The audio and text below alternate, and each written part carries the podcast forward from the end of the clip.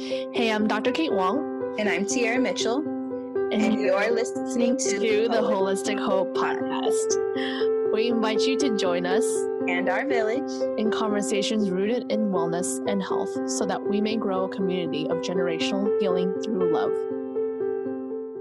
In this episode, episode three, Kate and I discuss how normal can easily be mistaken for common, the fine line between cautious and fearful and how to balance all the things to make the best decisions for your health. We hope you enjoy this week's episode. So, normal is not really normal. Yeah, that's an interesting one because it's like the world, things, what's happening in general, whether it's in health, whether it's in like, you know, everyday life, common seems to be like a normal, but common does not mean normal, right?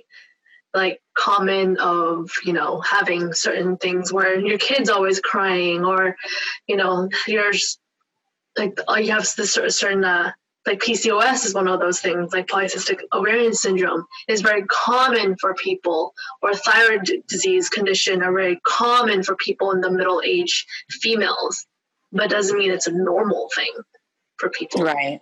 And then also there's the physical part of it, but then there's also the mental and emotional part. Like, may, I feel like it's common for people to say to just trust that everything's going to be okay, you know, good vibes only. But that's not really normal because human beings go through those emotions, and it's that is the normal part of fear is normal. It's normal to not know what's going on. It's normal to not be able to trust that it's going to work out and that's okay too you know but what's also normal is figuring out how to get yourself to a place where you can get over the fear where you can begin to trust that things are going to work out despite what it looks like yeah, like adding on to that, you know, how there's certain things that fear is normal, um, all these different things can be feeling normal, but when it's chronic, when it's just like a long time for years and years that you're always in fear, now that's that's something that needs to be questioned. Is that really normal, or is that really something that is happening to where now it's my new normal? Because there's a new normal, right? Yes. New normals as well. Yes. Hmm which is interesting because then it's like when we're creating these new normals, it's more like we're creating a reason as to not move forward. Yeah, then you're just scared of what to do because like there's a lot of times where when I'm talking to people, whether about you know fertility, whether it's about you know their kid, um, what's going on, like when it's something that is just how do you say it can, can I refresh? What was what were we talking about? We're talking about normal not really being normal. Yeah. And how like you you brought up the physical side of it, you know, like yeah, it may be common, but that doesn't make it normal. Like it's not a normal function of your body. Mm-hmm. Uh, but it's common for people to experience those challenges, but that doesn't mean it's normal. And then as far as the mental emotional side, yeah, it's common for people to be afraid and to kind of not trust the situation, but it's not normal to live in that fear and that mistrust of yourself. Yeah, let's do an example. Like COVID is one of those things that you know it's an easy topic to talk about whether you're listening because you know after the whole covid uh, shelter in place is done or is still in place um, whether different you're in a different country in general the idea of fearing germs, the idea of feeling viruses, the idea of fearing something outside of us, where we seem we seem we can't control because it's all, it's all around us. And truth be told, it's also inside of us. There's trillions of cells, trillions of bacteria that's inside of us already in order to create a certain kind of homeostasis, a certain kind of balance, harmony in our system. And if you're in constant fear of yourself because you're made up of those cells, or in constant fear of outside because you're in this environment. Like, when is it the time to actually start healing and start thinking about something more. Because you know there's a chart recently uh, where my friend Mikosi shared um, and as well. So who do i choose to be during the covid-19 right? There's a fear zone there's a learning zone and the growth zone. So from all those different things like where where is it too much time that we spend and where is it too little time? Like what is appropriate measures? Because a lot because what's happening as of right now um, during this recording is it seems to be like a, a influx of um, more fear more you know protect yourself don't leave the house cover your mouth don't touch your face all these different things are on the fear zone don't do this or else the end result of why people are fearful because they might die right? Even though in your in your head thinking there's people that recover from it the fear and the panic and all these different things is death in the end. But how long is too long right? So of course when you're in a car accident of course when you're you know bitten by something fear has to be there in order for you to react uh, accordingly. Um, have certain kind of blood flow go certain areas for you either to run away or you know for you to heal right? But in your fear zone and you're in the sympathetic high stress mode you don't want to sit there and heal thinking oh you know i got bit what am i supposed to do you want to run away from that so a lot of people that are stuck in their house for right now it's like they're all antsy um, they're all um, wanting to do something, keep busy, keep wanting to be productive mm-hmm. because someone uh, I was listening to uh, one of the podcasts recently too as well. How some like there's two ways. Either you're busy right now because you're working in your job, you're productive, you're grounding because this is inspiring you to do something, or you're busy because you're reacting to a sort of um, unresolved trauma that you somehow need to get away and your order to get away is we can't leave our house so in our minds we kind of find elsewhere the mental escape yeah either through like intelligence of in academia researching more what else i do um, all these different things or you're just doing something to us like you mentioned you escape to for work how do i get away from this so i don't have to think about it because it's dangerous Right. And so is that normal? Is that common? You know, how long is that time frame? It's so hard to say, right? I was going to say, and so then where does the point happen where we call it out as not being normal, as not being okay, you know, like because I can say for me personally, I'm very much not really afraid of the virus but there's a part of me that feels guilty for not feeling afraid because I think one of our friends talked about it earlier too. Um, I have things that keep me busy that are it's not changed my day to day.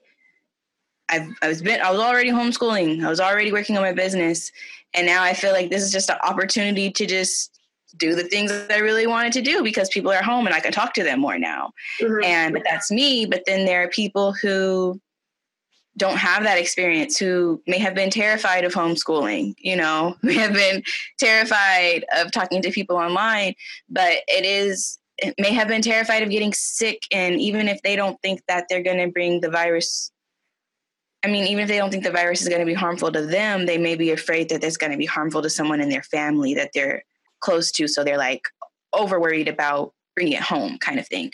And that's a very real fear, especially for if they live with elders, you know, the grandma, grandpa, or something like that. So at what point do we say, at what point do we draw the line between fear and just being smart, you know, being being wise in this situation? yeah, it's like being cautious enough, but not too cautious to where it overwhelms our life. Right. Right. It's like, for example, like virus, like I mentioned, right? The germs, germ theory, germs, bacteria, everything is always around us, right? There's always a potential, whatever it's a new virus, an old virus, whatever it is, there's always some kind of potential that we can get sick. Now the the interesting part is it's like there's there's that that virus is there, but what's inconsistent is each person's constituents of how their body reacts to that virus based on their foundation of health. Hmm. Right? Because just because elderly, right? For example, they, they can be fragile. They are isolated in where they're living. You know, if they're in an assisted living home, um, they are not, you know, fed the the best nutrient dense foods. Um, they are, you know, not exercising because they're they're sitting there. Um, they don't have the uh, maybe the capacity of another caregiver to help them because they just don't and they're not able to because their knee hurts their ankle hurts. They don't have that mental capacity to do all these different things right? Compared to a person who is like a two like 180 pound um, guy who can work out can do certain things around like you know work out at home work out outside walk with their dog all these different things. That comparison of the same virus to this to those different people can react and express two different ways. Right? If it's if the virus is a something that someone's fearful of. So if we take the virus out of the equation right? If we take that out and just say what if the virus is something or um, that our cells already has because our cells our bodies has bacteria has all these different things that's made up of you know good and bad and a certain balance right? To fight off certain things because we can't like literally not have any bacteria in our life. Like like physically. Because we need that in order to have information to basically let the body know this is good this is bad for right now. I need to know what's here to either get rid of it or kind of gobble it all up, put it into a certain kind of uh, cell to get rid of it in, in your poop and your whatever it is, right? So, what if it's your body not able to handle certain things and it's reacting because you don't have enough support system in your body health wise to begin with and because you're stressed out even more what if that's the the uh the problem versus something else outside of us attacking us. Hmm. So are you saying that with the virus and the virus is the example we're using of right now, um, but in general, even rather than focus on what the external circumstances are and what's going on, more so focusing on what of course, what we could do better, but where we are right now. So, for example, I want to say it had something to do with marketing, but not being able to understand where you're going without first seeing where you're at. Mm-hmm. Um, and so, in this case, with with the virus, you know, yes, we are terrified of contracting this thing and dying because that is a very real possibility. Um, but it's just as real that we can contract this thing and get through it because like you said our health foundation from the beginning. So then rather than using this time to be stressed and afraid of if we will survive contracting the virus using this time to say hey what decisions did i make in the past that could potentially potentially cause me to not survive contracting the virus, you know, i.e., eating too many sugary foods, not exercising enough, not making sure that I go to my routine checkups to see what's going on with my body, you know, where I could improve my health. And so after I'm able to identify those things, again, using myself as an example, I regret not exercising more. I regret not having more leafy greens and things in my diet I regret not being on top of my supplements because I knew better. It's not like all those things were new to me. I knew better and I just decided, eh, I could put that off for a little bit. I could I could do this. And now being in the midst of this, I'm like, whoa, should I have put that off? So now rather than be worried about what I could have, should have, should have done, I'm in a situation where I have to think of it like, okay, now moving forward, what am I going to do? Mm-hmm. You know, what am I going to do to make sure that my family's safe? Well, I know I'm going to make sure that we're definitely like, you know, hand washing was a thing before, but like now hand washing is a thing. Like we walk through the door, I'm like, go wash your hands. Mm-hmm. you know, you walk through the door, take off your shoes. Let's spray your shoes down. That kind of stuff. What are the small changes I can make so that in the future I don't have to worry about what my health is going to look like in the worst case scenario mm-hmm. kind of thing. Yeah, because like it was interesting. My mom was telling me that uh despite like her family's freaking out, all these different things, like she didn't change much what she does because she always wiped everything down. She always like washed groceries three or four times. Like she always did those things. So it's not like it's something new. Mm-hmm. You know, but sometimes when we're in a different environment, it's like, for example, when uh, people, you know, who are just newly engaged and then they recently just got pregnant, like, you know, right afterwards, right? Like, what are you supposed to do? You thought you had time to prepare, but now you don't. That's why it's like such a, such a good situation opportunity to be in right now because now you kind of reflect it's like oh this is how important being prepared is. This is how important to have the time to do that is. Despite you know there's always science that changes research that changes all these different things like you know recently um the surgeon um was it the what's it called? What what's it called? The surgeon? Sur- surgeon general? General yeah surgeon general general surgeon um said not to wear face masks and then a week later he said wear it right? Because mm-hmm. he's in the beginning, he mentioned how it, like the virus goes through the pore, the the holes of the face mask, so it's negligent, right? To, to combat the fear probably of not using all the face masks of other people that may need it. But on the other hand, now he's saying just cover your mouth, supposedly not touching parts of your face, right? So, which is the one that is correct, despite all this information, all this overwhelm of good information, bad information, follow information, is like there. Yes, there's certain things that are told to you, but what is actually one that's right for you? Because I could yeah. tell you take this supplement, that supplement, all this because your body composition says you need that. But if you you never took anything in general and you hate pills and you hate taking something on a schedule, that's not the first thing you start with.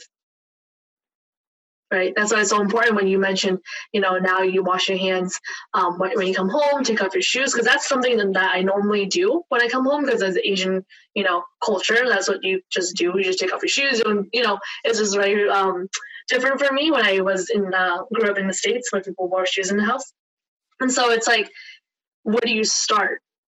Right? You don't you don't need to judge yourself how you didn't do it, but where you are is where you can go from. You know? Because normal is going to be different for everybody. Exactly. Normal is going to be different for everybody. And I think that it has been the biggest one of my biggest takeaways from this whole thing because for me, it was normal to be in the house. I do not mind being in the house. Like I said, we were homeschooling before, and I was so grateful for homeschool because it gave us flexibility, and that's normal for me. But now seeing all the parents who are stressing out over having to homeschool their child, it is not normal to have your children home all day to them. You know, so it that has been for me my big takeaway with the COVID outbreak is normal doesn't look the same for everybody. And like you said, when it comes down to it, we each need to identify what is good for us and what's realistic for us, you know, like not trying to put all these expectations on ourselves that we don't even understand how to approach to begin with. Like you said, what's the first step? And then what's the what's the next right thing to do, you know? And go from there. Create a normal that feels normal to us, but that's not a band aid. That's not hiding what the issue, the underlying issue is. Yeah, in the long run, wise. Because sometimes you need a band aid just to feel better. Despite, you know, there's no way physically. right? For some kids, it's like Virtually, you don't see a boo but you know that you got hurt and the band-aid it makes you feel better. It's like almost like a placebo effect. Put that little band-aid on there. It's like, oh, that's like good for now, and then we'll come back to it later because it's like a little band-aid. Right, because you can't fix everything. You can't know what exactly what's going on until you have the time and the capacity sometimes to do a little bit more research. Yeah. Because like just when I was uh when I had my family members talking to me about um different um different uh what is it called uh, influx of people getting positive on the COVID in general. It's like, but are you sh- sure it's an influx or is it an influx because the testing just started? Right, but what kind of testing is it? And is it time for me to like kind of break down what the test needs, but exactly in the test, actually testing for in the in the molecule, in the cell, all these different things. Because in the end, like you just want to know does what you're supposed to do, what your solution is. It doesn't really matter if you have the virus or you don't have the virus. It matters is that you're not in that fear and you have a solution for that fear. And that is big. Having a game plan. Just having a game plan. Mm-hmm. And that concludes this week's episode of the Holistic Hope podcast. Thanks for joining us. We hope you enjoyed the episode. We would like to invite you to continue the conversation with us online. Check the show notes to see where you can connect with Dr. Kate, myself, our guests, and the rest of the Holistic Hope community to dive deeper into ways we can create generational healing through love. See you next week, and until then, stay well, friends.